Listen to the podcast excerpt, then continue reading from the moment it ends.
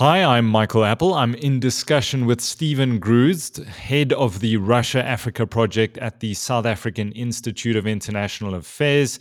Stephen, good to chat to you. From your understanding, what is the South African government's official position on Russia-Ukraine? Hi, Michael. South Africa's official position is we are calling for a ceasefire, we are calling for mediation, we are calling for conflict resolution, and we don't want to be seen to be picking one side or the other. In a number of statements by DIRCO, the Department of International Relations and Cooperation, over the week, we have pushed that line. The president in his newsletter this week said that South Africa all sides' views must be taken into account, that dialogue is the only way, that the United Nations needs to get involved in this, and it supports the Secretary General. Only in one statement have we said unequivocally Russia must withdraw its troops from Ukraine, and that was on the 24th of February. Everything before that and since then has been more, we want to stay neutral, we want to promote dialogue, we want to make sure the Russian point of view is actually taken into account, their security concerns. So we're mentioning Russia and less in these statements. I think it's important to note, you've mentioned there that we put out a rather strong statement against Russia, calling on them to withdraw their troops. What ultimately happened to that statement, Stephen? Nothing really happened because the Russian troops are still there. The statement is still on the DIRCO website. But as I said, it's been bookended by calls rather for peace and for dialogue and for reconciliation without fingering Russia. Well, let me ask instead, what happened to Naledi Pandor, according to the Sunday newspapers, after issuing that statement? Well, there was, let's say, a difference of opinion, and according to the Sunday newspapers, there was a war of words between the president and the Minister of International Relations and Cooperation. When she subsequently spoke at places like the UN Human Rights Council in Geneva, she was more measured, and in that statement, she did not say Russia must leave Ukraine, Russia must withdraw its troops. So this seems to be a little blip, but otherwise we're flatlining if we can. Stephen, let's be honest, it's not like South Africa having a particular position on calling for dialogue or a cessation of hostilities is going to change anything on the ground. There are far more powerful nations that have done that, and not much is changing. Why is it important for South Africans to know what their government's official line is? Well, I think it's always important to know what your government is doing or saying or not doing and not saying in your name. I think we can just look at what happened at the United Nations briefly for a few seconds. A resolution was brought to the Security Council that was censuring Russia, and it was not passed. It was abstained on by India, China, and the UAE, but it was vetoed by Russia because Russia, as a permanent member of the Security Council, has veto power. Then a motion was tabled at the General Assembly, where there are 191 countries present. 141 countries voted on a quite strongly worded resolution for Russia to withdraw its troops and for there to be peace and dialogue in the area. South Africa abstained on that. We were one of 35 countries that abstained. 6 countries voted no, including Russia, North Korea, Syria, Eritrea, and a number of African countries. 8 of them were actually not even in the room when the vote was taken. So to get back to your question, I think it is very important for citizens to know what our government's official line is, why it says what it says. We voted for this government and they represent us. And if citizens don't agree with what government says, I think they're within their rights to question that, whether it's on social media or in the media or protest, or we wait until the next election. But foreign policy issues are important. What did you read into our abstention? I think what was good was that South Africa explained its decision. So just after the vote was taken, an explanation went up on the DIRCO website. This took, if you'll remember, back to 2007 when we had a controversial vote on Myanmar. It took days and days and days for this vote to be explored. So South Africa says, one, the process of putting the resolution together was not as consultative as it should be. Two, the resolution has a throwaway line at the bottom where it says we should call for peace and dialogue, but 80% of the resolution is critical of Russia. And I think while South Africa says it's remaining neutral, many have read into that stance that if you're not against what Russia's doing, you're implicitly endorsing it. Now, I think it's more subtle than that. And South Africa, also in the president's letter this morning, said that we have a lot of experience in conflict mediation, in our own conflict. People said this could never be resolved, and actually the parties got round a table and resolved it. South Africa perhaps has skills that they could bring to bear. But as you're right, it's crowded. There are a lot of countries that are trying to mediate here, including big ones like France and Germany. Hungary's been mentioned. Israel has even been mentioned. And Prime Minister Bennett took a trip to Russia and has had long conversations with President Zelensky. So there's nothing really to mediate at the moment because the guns are still firing. But other countries indeed are stepping in here. I saw a tweet from the Russian embassy over the weekend, and I'd like to read it, so bear with me. Quote, "Dear subscribers, we have received a great number of letters of solidarity from South Africans, both individuals and organizations. We appreciate your support and I'm glad you decided to stand with us today when Russia, like 80 years ago, is fighting Nazism in Ukraine." Close quote. Besides the actual war being fought on the ground, is there an information war going on here, Stephen? Absolutely. This is hybrid warfare in its best form. On that particular tweet, I hope you saw the reply from the German embassy. I did. Which said, unfortunately, we are the experts on Nazism and this is just nonsense.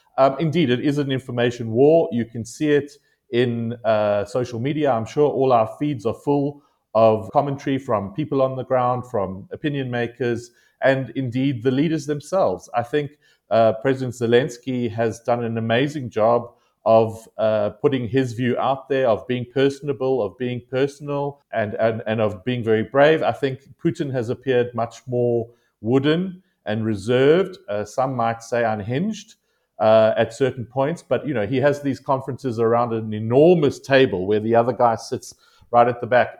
You know, it looks something like it's out of the movies. So there we have contrasting styles. And, of course, supporters of both sides are exploiting social media to get their view across. You've written a great opinion piece a few days ago about South Africa's seemingly position of quiet diplomacy and how we appear to be very hesitant to, as you say, even use words like war or to name Russia in certain statements. How did quiet diplomacy work out for us in previous years? Quiet diplomacy was a phrase that definitely came into the lexicon around our work on Zimbabwe. After the 2008 elections, which you'll remember then went to a runoff and there was extreme violence in between the two polls, South Africa said under President Mbeki that we refuse to be practicing megaphone diplomacy. We have quiet diplomacy. We will work behind the scenes.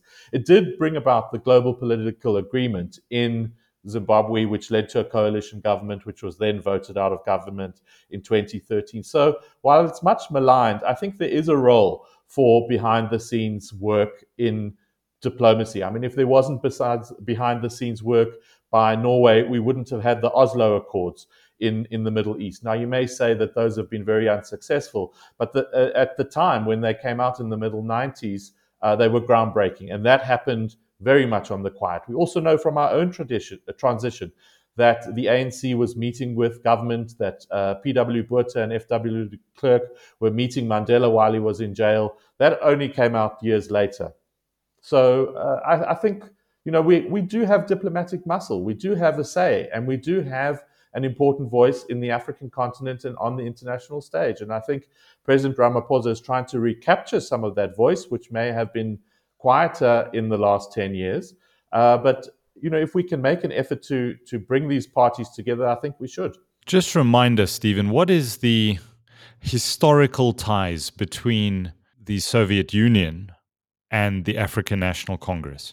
So the ties are quite significant. Of course, Russia was one of the big supporters of liberation movements in Southern Africa, including in Angola, in Mozambique, both of which had socialist governments after the initial civil wars. The Soviet Union provided weapons. We know that there were Cuban soldiers and Russians in Angola for many years, and that was only resolved when Namibia got its independence in 1990.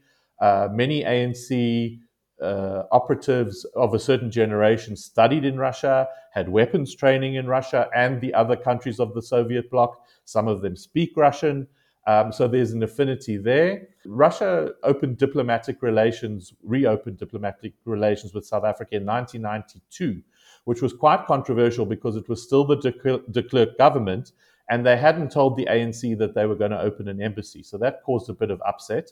But we also saw last week that there was a celebration of 30 years of diplomatic relations with South Africa on the very eve that the war started, and senior government officials and military top brass were at that function celebrating this relationship. And I don't think that was a good look. Yeah, I wanted to ask you about that. In politics, perception is reality. And the reality is you have ANC, but also the head of the defense force meeting at, and I wrote an article on this. I said perception is reality, and the reality is you've got deployees of the ANC and top brass within the South African National Defence Force seemingly ingratiating themselves with the skunk of the world. And those are my words, not anybody else's. From an international relations 101 point of view, was it in poor taste for South Africa to attend this function at the Russian embassy? I think it was. I mean, it was probably prearranged. I'm sure they didn't get the invitation on the day, and maybe they didn't expect the war to be on. But it was, in my view, very insensitive. And if South Africa had a pretension or an intention to appear neutral, attending that function and hobnobbing with the great and the good from the Russian embassy on the day of the invasion didn't make for good press, unless, of course, you are from that large section of our population who feels that we have historical ties to the Soviet Union and to Russia, and that this is all about NATO encroachment on Russia's doorstep. And Russia is right in what it's doing. I mean, I've heard those views. I've heard them on talk radio stations in the media that I've been doing. I've heard them on TV programs. We've seen it in social media. We've seen it in the newspapers. That's a strongly held view amongst many citizens, not only in South Africa, but in other African countries as well. Do we need to be very cautious when we're looking at social media, especially around the Russia-Ukraine issue? We know Twitter is not real life. Otherwise, the EFF would have won elections in the past. So we need to be very careful about the opinions that we assume to be of the majority of South Africans. Is social media just a very dangerous place at the moment, considering this information war you've spoken about? It is, and both sides are firing salvos all the time. And what you like and what you retweet, and I think it's particularly so on Twitter, much less so on, say, Instagram or Facebook. The platforms create a different kind of conversation. I think we must be very cautious. What is the source of this? Is it genuine? Do I pass it on? Do I comment on it? Do I ignore it? Who do I believe? And I think the shutting down of Russia Today, RT, in Africa, because the European feed is no longer coming, has been a controversial issue. Many people watched that channel. Some condemned it as shameless propaganda. Others said, look, it's important to see the Russian point of view of these things. So I think, in a way, it's a shame that it was taken down. I understand the reasons for it. But this is a war of ideas as much as it is a war of guns and mortars and anti-aircraft missiles. Do you see it escalating beyond? I mean, can it escalate any further? I think any further escalation would be, well, let's talk about the dreaded N-word here. A couple of days ago, you had the Russian president put his nuclear deterrent unit on high alert.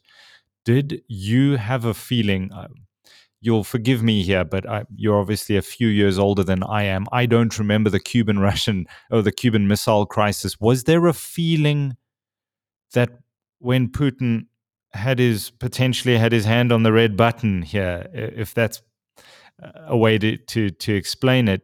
Did you get a particular feeling, nostalgia here? So firstly, I have to set the record straight and say that the Cuban Missile Crisis in 1962 was 10 years before I was born. But I did live through the Cold War. And that was a chilling statement. I think it was a veiled warning. And I was asking, is this about attack or defense? It was a veiled warning that just hold on a second. We have nuclear weapons. Would he use them? I mean, they have not been used in battle since 1945 when they were dropped on Hiroshima and Nagasaki. But they remain extremely destructive weapons. I think that anybody who would contemplate nuclear war would be at the end of their options. You know, it's very worrying that plants like Chernobyl and others have been taken by Russian soldiers. These are not weapons areas, because Ukraine gave up its weapons in 1994 with the guarantee that its territorial integrity and its sovereignty would be respected. And that hasn't happened. Look, do I think there's impending nuclear war? No. Can this spread? Of course it can spread. But I think if it were to go to the Baltic states or somewhere like Georgia or Moldova, that would change the whole game. And if it was a NATO state that was attacked, and they have 30 members, many of them in Eastern Europe, if it was a NATO state that would be attacked, NATO is obliged to respond. And then, I don't want to be a prophet of doom here, but this could be a world war. If that happens. Many people, I think, didn't think this would happen when an Austrian prince, noble, was shot in Sarajevo in 1914. Within 2 months, the world was in the Great War and millions of people died. So I never say never, but I think all sides are also trying to contain this, not to go beyond Ukraine. The North Atlantic Treaty Organization, NATO, do you believe that they are doing everything humanly possible, even at the potential of looking weak, as so many of people have called them? Zelensky he's been begging for help from NATO. Is there a policy of they just keep backpedaling? I wouldn't say appeasement, but they are trying absolutely everything within their power not to get into an open war with Russia. That's true. And you know, I think they've done a lot more than what happened in 2014. Remember, this conflict's been going on for 8 years. Yeah. Some may say it's too little, too late. I think they're very supportive of the sanctions, and they're very scared of this escalating. So they ruled out a no-fly zone because, as we learned from South Africa, in Libya in 2011, a no-fly zone means you shoot enemy planes out of the sky. And if that were happening, I think Putin would be very much within his rights to say they've escalated the war if you have NATO troops firing Russian planes out of the sky. So there's only so much that they can do short of being involved. I mean, NATO itself is not arming the Ukrainians, but NATO is, some of its members are doing so, and Zelensky appealed for airplanes, and NATO has said, well, if you've got airplanes and you want to give it to them, give it to them. So, you know, but NATO, for all its existence, has mainly been a defensive alliance. Of course, it was involved in Libya in 2011. It was involved in the bombing of Yugoslavia in the end of the 90s, in the Bosnian War, in the Balkan War, sorry. So it has fired shots previously, but you know, the other point to make is that NATO has been on Russia's border since 1949 when it was formed, because Norway is a member of NATO, and Norway shares 196 kilometers of border with Russia still to this day. So to say that NATO expansion is the reason for this war, in my view, is not accurate. I've seen a lot of images, the equivalence being drawn between Adolf Hitler and Vladimir Putin. They're calling him Putler. Is that a fair comparison, do you believe? I think any comparison to the Nazis is dangerous, but he is acting in the way that dictators and power-hungry megalomaniacs who are looking for Lebensraum or to subdue states into puppet governments and vassal states I think we've got to be very careful, because Nazis were responsible for the Holocaust. They were responsible for upending the whole of Europe. I think we just need to be very careful. I can see why people might want to draw comparisons, but I personally would prefer not to use that. That's not to diminish the seriousness of the situation, but analogies are can sometimes go wrong, and I think one must be very cautious here. It's a difficult question to answer, but I'm going to ask it anyway. What do you believe is Vladimir Putin's end game here? So I think two things. One is he wants an uninterrupted land bridge between Russia proper and Crimea, because at the moment it's almost it's a peninsula, but it's an island that doesn't have a connection to Russia proper. So I think that's one of his aims. And I think, secondly, he wants to install a Moscow-friendly regime in Kiev, one that is never going to join the European Union, that is never going to join NATO, and that will be a similar state to Belarus, which has a leader that is very close to Moscow in his view. I think that's the aim. I think they also want to try and take out as much of Ukraine's weapons as possible. And they want to enhance the security of Russian speakers in the Donbass region.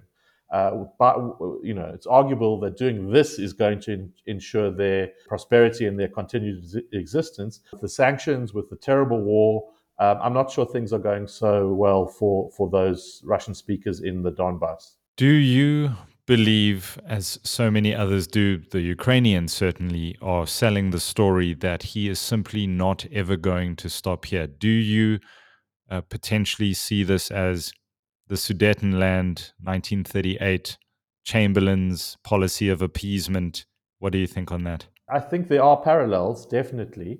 I think, though, the West has tried to stand up as much as they can short of getting into a shooting war, which, as we discussed, has the potential for escalation.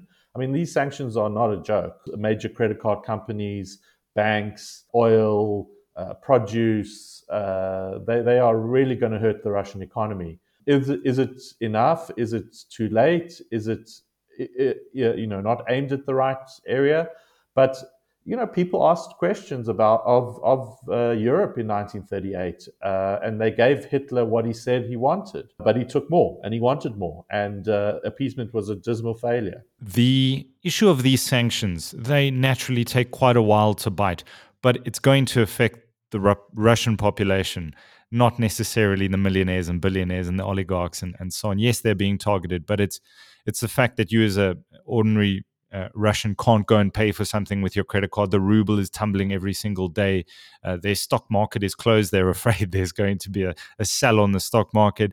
Is the idea behind these sanctions, do you foresee it getting to such a point that there are so many countries, we're going to reach a tipping point where there's going to be a popular uprising against Putin? And how's he going to respond if that happens? Well, he's going to, if it does happen, he will respond with the brutality that he's always shown, both domestically and internationally. I mean, there have been, I think, 6,500 Russian protesters already imprisoned. I think the sanctions will bite. I think they're biting already. I don't think he's going to have a as big a war chest, but he did actually assemble a war chest and bought gold and bought other. I'm not an economist, but he did other things to sanction-proof his economy. Don't forget also he has a lifeline in China. Russian-Chinan relations are extremely close. China has afforded some protection for Russia politically, but also economically. And I think Russia's going to be more and more dependent.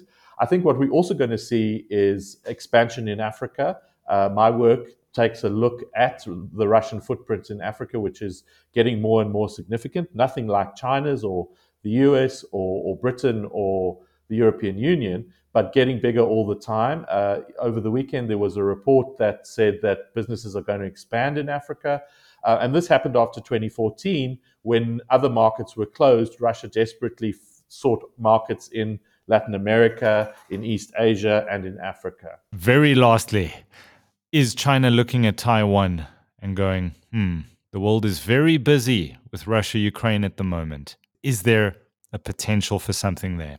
There is a potential. I think China is looking very carefully at what's happening because it does have claims over the island of Taiwan and has said on numerous occasions that it is part of one China. And there have been threats to take it by force. If, again, we're wildly speculating here, but if China decided to move now, that would really widen this conflict, and it would be not unconnected to this conflict. When the dust settles, if the dust settles, and it will at some point settle, and maybe China will be emboldened, or maybe China will think, no, this is not viable or feasible at the moment. I think also because America sees China as a much bigger and more important rival than Russia is at the moment. I mean, just Obama disparagingly called Russia a regional power and not a global power. And that really, I think, got up Putin's nose. So yes, were there to be two such simultaneous conflicts, we'd have a whole different ballgame. Stephen Gruzd, head of the Russia Africa Project at the South African Institute of International Affairs. Thanks so much for your thoughts and for your time today.